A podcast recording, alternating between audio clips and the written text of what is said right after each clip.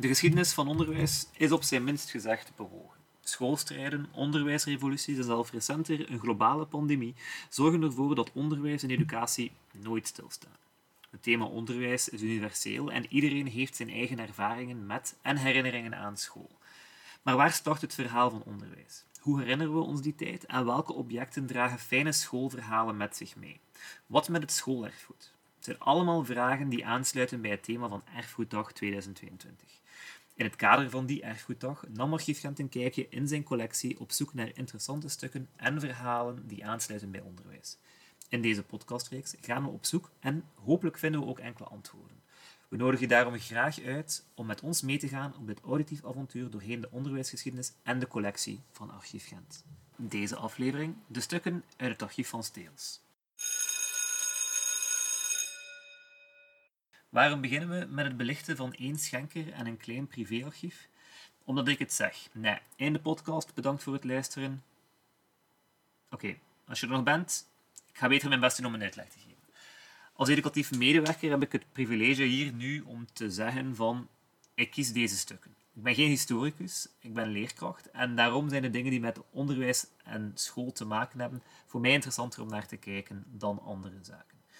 Maar bruikbaarheid en inzicht in deze bronnen voor educatie is voor mij persoonlijk gewoon leuker. Rekeningen, begrotingen, inschrijvingsregisters, die hebben allemaal een nut, maar daar gaan we volgende aflevering wel dieper op in. Nee, enkele bronnen die we hier uitlichten zijn fijn om te bekijken, omdat ze nergens anders voorkomen dan in ons archief. Ja, het klopt wel wat je zegt, eh, Casper. Archiefinstellingen leggen doorgaans alleen de nadruk op stukken die belangrijk zijn omwille van een administratieve of juridische aard, of stukken die een weerslag geven van organisatorische taken. Er bestaan daarvoor uh, hele selectielijsten en registers die duidelijk proberen stellen wat je best bewaart en waarom. Maar omdat die insteek net zo focust op administratief uh, en administratie en uh, juridische aard, wil dat soms zeggen dat het persoonlijke en het sociale niet altijd even goed belicht wordt. Met onderwijsarchieven en de huidige selectieregels wil dat zeggen dat we eigenlijk goed kunnen inschatten hoe de onderwijsinstellingen beheerd en ingericht worden. De nadruk, de nadruk ligt immers op beleid, administratie en organisatie. Maar daarom wordt er niet altijd voldoende aandacht besteed aan wat er binnen de muren van een klaslokaal gebeurt. De stukken die jij uitkiest, zullen hopelijk wat meer kunnen vertellen daarover. We gaan dat doen eigenlijk door te beginnen met een van de mooiste en interessantste archiefstukken, naar mijn persoonlijke mening. En dat is eigenlijk een, werk, een werkschriftje uit het jaar 1885, 86, dus het schooljaar. Ik heb al hier vast, ik ga het bij de micro heel dicht open doen. Dat heeft eigenlijk geen verschil gemaakt of ik dat nu open voor de micro of niet. Uh, maar het is eigenlijk gewoon een heel leuk stukje, omdat het ons een mooi inzicht geeft uh, op hoe dat onderwijs toen ervaren werd door de leerling. Belangrijk hier om te vermelden is dat uh, dit schriftje gedigitaliseerd is en als je het zelf wilt bekijken, dan kan je terecht op de beeldbank van de stad Gent. Dus ja, het schrift was eigendom van Florentine Dirks. Uh, dat was een leerling in de klas superieur première division van welke school, dat weten we helaas niet, want dat staat niet op het schrift. Maar de beschrijving geeft ons wel een klein beetje inzicht over de verschillende niveaus waarop dat onderwijs op die school was ingedeeld. Wordt pas echt interessant als je het schrift openstaat. Ik heb dat gedaan als de micro, ik heb dat niet gehoord. Ik ga hier nog een paar pagina's omslaan in de hoop dat je toch een klein beetje dat gevoel van in het archief te zijn krijgt. Maar als je het openslaat, dan kan je eigenlijk dankzij het keurige handschrift van Florentine zien welke materie ze toen voorgeschoteld kregen. Hoe bepaalde onderwerpen werden aangeleerd of getoetst. En hier en daar ook een opmerking ter evaluatie. Je kan bijvoorbeeld wiskundevraagstukken uit dat werkschrift gaan proberen oplossen. En je verwonderen over een periode wanneer er nog geen rekenmachines waren. Bijvoorbeeld, mijn favoriet vraagstuk is: iemand koopt 175 meter laken aan 8,5 frank de meter. Hij verkoopt er 120 van aan 9,2 frank en de rest aan 8,3 frank. Hoeveel geld is er verloren of gewonnen? Zet gerust de podcast even op pauze of speel het eens opnieuw af en doe een poging om de som te maken. Ben je terug? Goed gedaan. Aan het einde van de podcast geven we het antwoord. Nu, geeft dit je toch wel een beetje inzicht in de ervaring van hoe een leerling die meer dan 130 jaar geleden op de schoolbanken zat. En het biedt ook een voorbeeld waaraan je je eigen schoolervaring kan spiegelen. Een uh, stuk dat ik dan weer interessant vind, waarschijnlijk ook omdat mijn vriendin kleuterleerkracht uh, is, is een uh, exemplaar van de instructies voor speelwerkbladen voor kleuters. Dat is iets dat Steels zelf eigenlijk gemaakt heeft. Um, dat was een publicatie die hij maakte waar kleuterleerkrachten spelenderwijs mee aan de slag konden. De publicatie zelf werd uitgegeven bij uitgeverij De Sikkel. Nu is dat onderdeel van uitgeverij De Boek.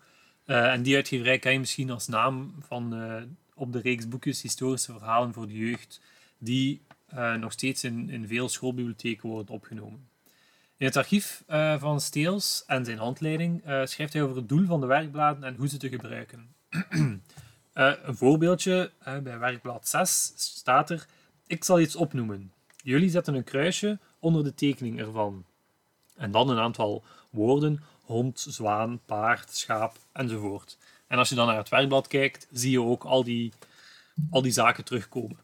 Ehm, maar de uitleg over de ontstaansreden van die werkbladen zijn ook interessant.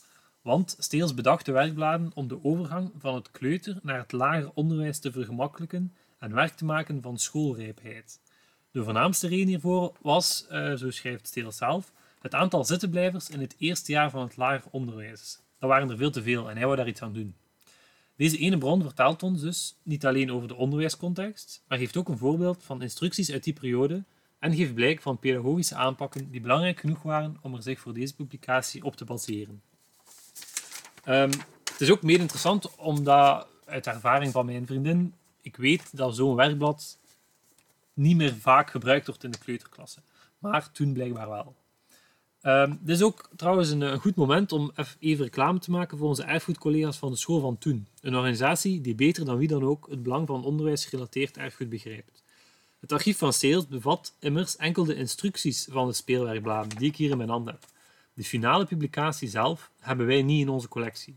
De School van Toen kon ons gelukkig uit de nood helpen en zo kregen wij een volledig beeld van wat Steels maakte. Zo zie je trouwens maar, één archief of collectie vertelt niet altijd het volledige verhaal. Nee. En uh, daarmee kunnen we eigenlijk al zeggen dat een eerste greep uit het archief ons al inzicht geeft in de ervaring van zowel ja, een leerkracht als een leerling uit totaal verschillende tijdsperiodes. Um, we hebben daar juist gezegd dat we niet zoveel beeld hebben van wat er in de klas uh, gebeurt en vooral wat er organisatorisch gebeurt. Maar we gaan toch eens naar dat niveau hoger gaan kijken. Um, hoe gaan we dat doen? Ja, we gaan kijken naar de doorn in het oog van menig leerkracht die niet graag met administratie bezig is. En dat zijn de leerplannen. Het zal dan ook niet verbazen dat Steels doorheen zijn carrière eerst als leerkracht en vervolgens als inspecteur wel wat leerplannen heeft verzameld. Leerplannen uit het verleden bekijken, dat is vooral interessant om te zien hoe onderwijs doorheen de tijd is geëvolueerd. Eh, welke vakken hebben de vele veranderingen in het veld doorstaan? Welke zijn erbij gekomen? Wanneer zijn ze erbij gekomen? Waarom zijn ze erbij gekomen? Hoe werden die vakken ingevuld? Waar werd de klemtoon op gelegd? Allemaal interessante vragen waar oude leerplannen wel een antwoord op kunnen bieden. Een van de oudste leerplannen uit het privéarchief van Steels, dat dateert van het einde van de 19e eeuw. Dat leerplan is het modelreglement en modelprogramma der lagere scholen, uh, wat er gekomen is naar aanleiding van een ministerieel besluit dat in werking trad op 1 mei 1897. Welke vakken werden er toen gegeven? Wel, er was in elk geval een onderscheid tussen verplichte vakken en niet verplichte vakken. En ik ga even oplijsten wat er bij die verplichte vakken onder andere te vinden was. Je had godsdienst en zedeleer, lezen en schrijven, moedertaal, beginselen van rekenen en het wettig stelsel van maten en gewichten, aardrijkskunde en dan merkwaardige en episodische verhalen van ons nationale geschiedenis. Uh, wat? Wat lieft? Dus eigenlijk, ja, in potlood staat erbij geschreven bij dat leerplan geschiedenis, maar het is eigenlijk meer anekdotisch uh, eigenlijk opgesteld. Als ik kijk naar het lijstje, er staat ook een lijstje in van mogelijke onderwerpen die aan bod komen. Ik, ik weet zelf niet wie dat, um, ja, die drukker is, maar er staat hier de drukkerij van Dirk Martens te Aalst. Ik heb het zelf moeten opzoeken en het was blijkbaar een van de eerste drukkers die in de Nederlanden losse letters gebruikte. Het zijn heel anekdotische zaken. Maar ja, dat is dus één vak, geschiedenis, maar dat is eigenlijk merkwaardige en episodische verhalen. Um, andere verplichte vakken zijn beginselen van het tekenen, en daar werd er een onderscheid gemaakt qua programma voor jongens en meisjes. Er was ook beginselen van gezondheidsleer, uh, zang, gymnastiek, naaldenwerk was er ook voor de meisjes. Uh, er was begrippen voor de landbouw voor de jongens. En dan waren er ook nog de niet-verplichte vakken. Eerst de beginselen van natuurlijke wetenschappen, een tweede taal, beginselen, van, uh, beginselen en huishoudkunde. Uh, en ook huiselijke bezigheden. Dus er zitten wel een paar opmerkelijke vakken bij en die worden vandaag niet allemaal meer gegeven, of toch zeker niet op die manier. Nee, zeker die opdeling tussen jongens en meisjes hebben we nu gelukkig eh, toch niet meer. Hè? Nee, inderdaad. En wat daarin eigenlijk ook opvalt, is dat het archief van Steels niet alleen de leerplannen van het stedelijk onderwijs bevat. Eh, we weten al langer dan vandaag dat het onderwijs in België als gevolg van de verschillende schoolstrijden en hervormingen heel complex is. Eh, maar de aanwezigheid van die leerplannen uit verschillende netten, zoals het stedelijk en het rijksonderwijs, dat is toch een mooi praktisch voorbeeld van ey, die context van die schoolstrijden en hoe dat, dat allemaal gekomen is. Kijken we naar de periode waarin Steels zelf actief was als leerkracht en later als inspecteur, dan vinden we ook daar verschillende leerplannen terug. Alleen al binnen dit archief kunnen we dus eigenlijk verschillende onderwijscontexten uit verschillende periodes gaan vergelijken. Zo kunnen we bijvoorbeeld in het modelprogramma der lagere scholen uit 1927 niet alleen de verschillen met het programma uit 1897 in de inleiding nalezen, we kunnen ook echte programma's naast elkaar gaan leggen. Zo zien we bijvoorbeeld dat het leerplan, het leerplan voor de eerste drie graden lichter werd gemaakt om minder kinderen te laten zitten blijven.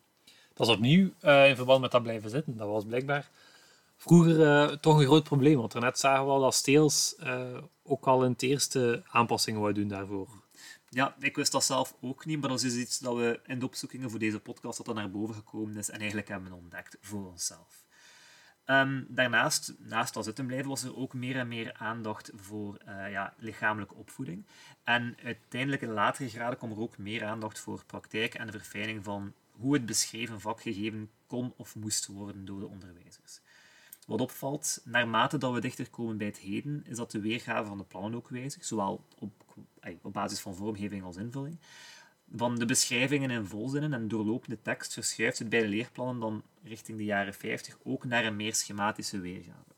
Het leerplan bestaat dan uit tabellen met de leerstof opgesomd volgens bullet points. Maar dat kan je zeker ook zelf eens bekijken als je naar de beeldbank gaat, naar de gedigitaliseerde stukken. Nu, kunnen wij dat wel zeggen dat dat zo is, uh, maar we gaan dat ook even praktisch proberen eigenlijk illustreren. En in navolging van het vraagstuk van Florentien, want niemand associeert wiskunde met archief, gaan we toch nog even wiskunde nemen. En voor de luisteraars uh, is het nu aangeraden om zeker eens naar de beeldbank uh, van Gent te surfen, zodat je kan meevolgen. Uh, je kan daarbij de collectie van Archief Gent, deelcollectie Erfgoeddag 2022, alle stukken bekijken om echt mee te volgen met wat Casper nu gaat vertellen. We gaan beginnen met ja, die allereerste beschrijving en lesinhoud van wiskunde die we vinden in dat oud leerplan, dat oudste leerplan, dan vinden we eigenlijk onder beginselen van het rekenen en het wettig stelsel van maten en gewichten voor de aanvankelijke of laagste graad. Uh, dan vinden we daar hoofdrekenen, aanschouwelijk rekenen, de vorming, benaming en voorstelling door cijfers van de eerste tien getallen. We vinden daar de vier verbonden hoofdbewerkingen op deze getallen.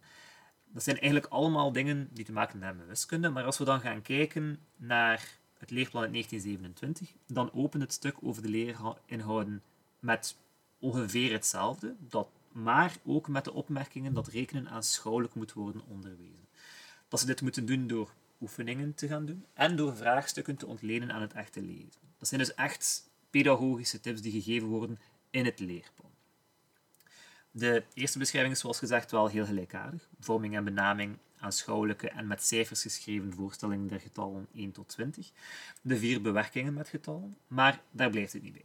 Deze beschrijving van kennis wordt ook weer direct opgevolgd met nog meer opmerkingen. En zo vormen deze inhouden volgens het leerplan de onontbeerlijke grondslag voor gans de rekenleergang. Onderwijzers werden daarom aangeraden langzaam te gaan, zodat de leerling eigenlijk voldoende tijd had om die voorstelling van elke vorming van cijfers in zijn geest kon vastleggen. Nu, dat wordt heel verheven en prachtig in taal gegoten, uh, maar de mooiste opmerking, wel, dat is nog een andere. Dat is, de onderwijzer zal dus de leerling geen lange en vervelende reeksen van bewerkingen laten afschrijven. Hij zal de voorkeur geven aan mondelinge oefeningen waarbij een schitterend vuurwerk aan antwoorden mag verwacht worden. Mooie, mooie drang. Ik weet niet wat er overal een mooi schitterend vuurwerk van ja, antwoorden wordt gegeven in de klas. Maar, ja, ik kan, uh, ik kan me dat toch niet herinneren, maar bon. Ja, ik heb mijn leraar en opleidingsstages ook niet per se. Maar kijk, wishful thinking voor de toekomst uit het verleden. Nog een later leerplan, wel, dat blijft diezelfde structuur van lesinhouden en opmerkingen over hoe ze aan te leren behouden. Maar geeft nog iets extra. Die geeft de leerkrachten een blanco bladzijde om eigenlijk zelf in die gedrukte uitgave, in dat leerplan, persoonlijke notas te gaan toevoegen. Dus de inhoud is niet al, alleen nuttig met de pedagogische tips en goed gestructureerd, zodat je weet wat je moet geven. Je kan er ook praktisch als leerkracht mee aan de slag gaan. En dat is gemakkelijk, want dat is zeker nu ook in de moderne leerplannen op de website van de Vlaamse overheid niet altijd het geval. Ehm, ja, dan gaan we nog eventjes kijken naar de leerplannen van 1950 die in het archiefje van Steels zitten. En die laten helaas die opmerkingen en tips achterwege. En we gaan eigenlijk weer naar tabellen met bullet points, met eigenlijk gewoon de lesinhoud. Bijvoorbeeld voor het eerste jaar in een tabel staat er gewoon wat je moet kunnen voor het onderwerp. Zoals gehele getallen, met daaronder dan in categorieën verder opgedeeld van wat het er nog verwacht wordt extra met betrekking die gehele getallen. Bijvoorbeeld de getallen van 1 tot 10, de vorming, de hoofdbewerking, de getallen van 11 tot 20 en zo verder. Ik heb het al gezegd, de leerplannen vandaag, wel, ja, daar moet je gestudeerd voor hebben. Dus daar gaan we nu niet dieper op ingaan. Maar geen wonder dat de educatieve uitgeverijen een boterham kunnen verdienen met het interpreteren en in de praktijk brengen van die leerplannen. Ook is het schoolarchief van Steels een hele mooie indicatie van hoe sommige actuele vraagstukken ook al in het verleden speelden. Waar nu gedebatteerd wordt over het nut en de zin van centrale toetsen, zien we in het archief van Steels dat er vroeger in het stedelijk onderwijs gebruik gemaakt werd van pijlproeven. Dankzij brieven, notas en exemplaren van dergelijke proeven voor verschillende jaren uit het archief, kunnen we eigenlijk enorm veel te weten komen over de inrichting van die proeven en bij uitbreiding de organisatie van het lager onderwijs in die periode. Ik kan daar heel veel beschrijving over geven, maar ik ga gewoon mijn favoriet onderdeel van die brieven vertalen. Mijn favoriet onderdeel is eigenlijk de omschrijving dat het de schoonmaaksters zijn die de omslagen met documenten voor de leesproef moesten ophalen, bijvoorbeeld 5 juni 1963. Um, ook de schoonmaaksters waren, waren eigenlijk verantwoordelijk voor het bezorgen van het formulier, van de uitslag. Uh, en ze moesten dat bezorgen op de bureau van Steel zelf. Ik denk eerlijk gezegd niet dat uh, ja, postcourier in hun functiebeschrijving stond, maar ze waren dus zowel post- als poetsvrouw. Heel interessant is hoe deze documenten, die vooral het lager onderwijs moesten inrichten, toch heel specifieke aspecten van de werking of de impact van dagdagelijkse fenomenen, hoe dat die dat eigenlijk illustreren. Ik meng me hier echter niet in het debat uh, over het nut of de zin van centrale toetsen. In plaats daarvan nog even testen of ik een schitterend vuurwerk aan antwoorden mag verwachten op deze oefening uit de pijlproef cijferrekenen uit 1963. Hoeveel is 276 maal 3? Juist, dat is inderdaad 828. Nog een laatste stuk dat noemenswaardig is om hier te vermelden, is de kladversie of het typoscript van Steels. Uh, over zijn boek van het stedelijk lager onderwijs. Dat is een typoscript waar we de kladversie dus van bevatten. En daar staat ook allemaal informatie in over uh, de stukken van Archief Gent en onderwijs. Maar wat daarin genoemd wordt, of welke stukken dat daar eigenlijk leuk in zijn om te bekijken, wel, daar gaan we dieper op in in de volgende aflevering. Ah, Casper, trouwens, uh, het antwoord op dat vraagstuk van, dat, van die laak, van dat lakens, wat was dat? Ja, dat klopt, dat moest ik jullie ook nog vertellen. Er wordt uiteindelijk 73 frank winst gemaakt. Bedankt voor het luisteren.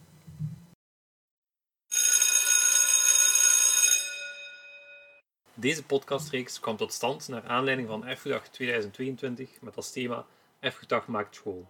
Een initiatief van FARO en gedragen door de brede cultureel erfgoedsector in Vlaanderen.